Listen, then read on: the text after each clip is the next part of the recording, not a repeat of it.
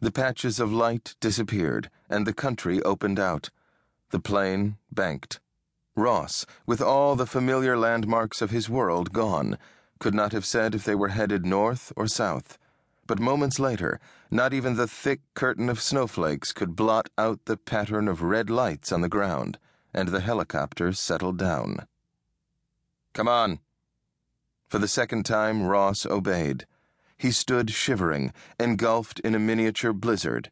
His clothing, protection enough in the city, did little good against the push of the wind. A hand gripped his upper arm, and he was drawn forward to a low building. A door banged, and Ross and his companion came into a region of light and very welcome heat.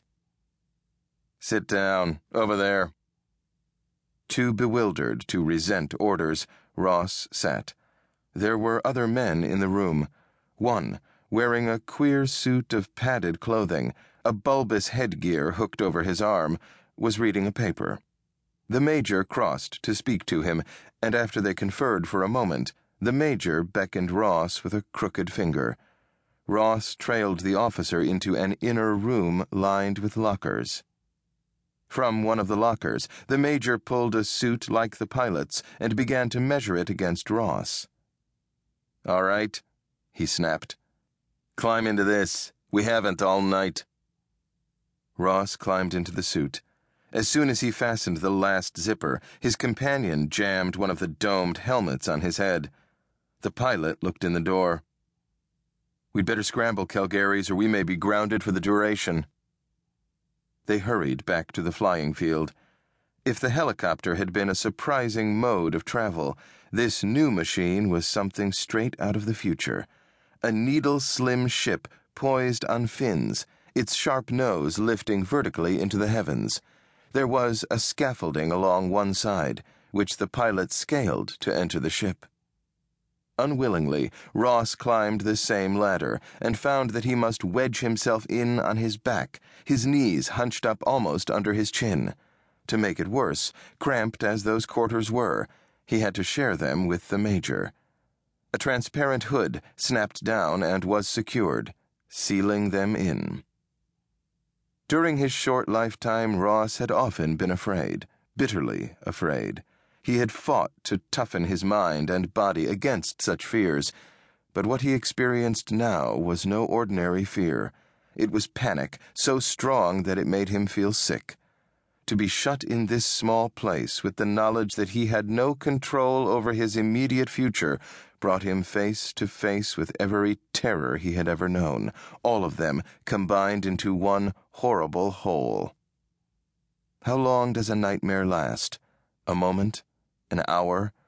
Ross could not time his. But at last, the weight of a giant hand clamped down on his chest, and he fought for breath until the world exploded about him.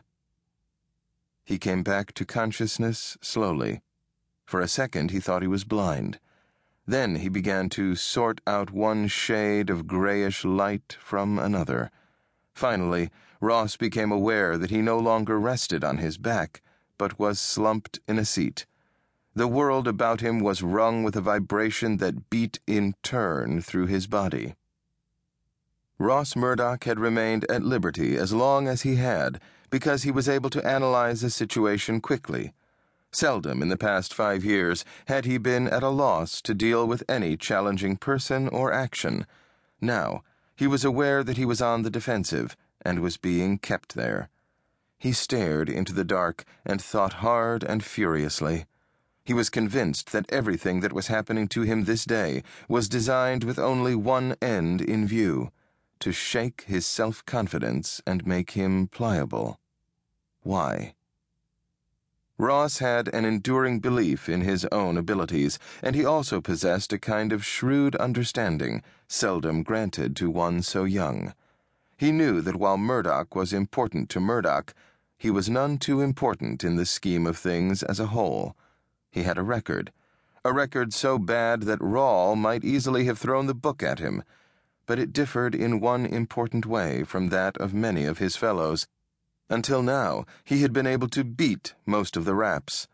Ross believed this was largely because he had always worked alone, and taken pains to plan a job in advance. Why now had Ross Murdock become so important to someone that they would do all this to shake him? He was a volunteer. For what? To be a guinea pig for some bug they wanted to learn how to kill cheaply and easily?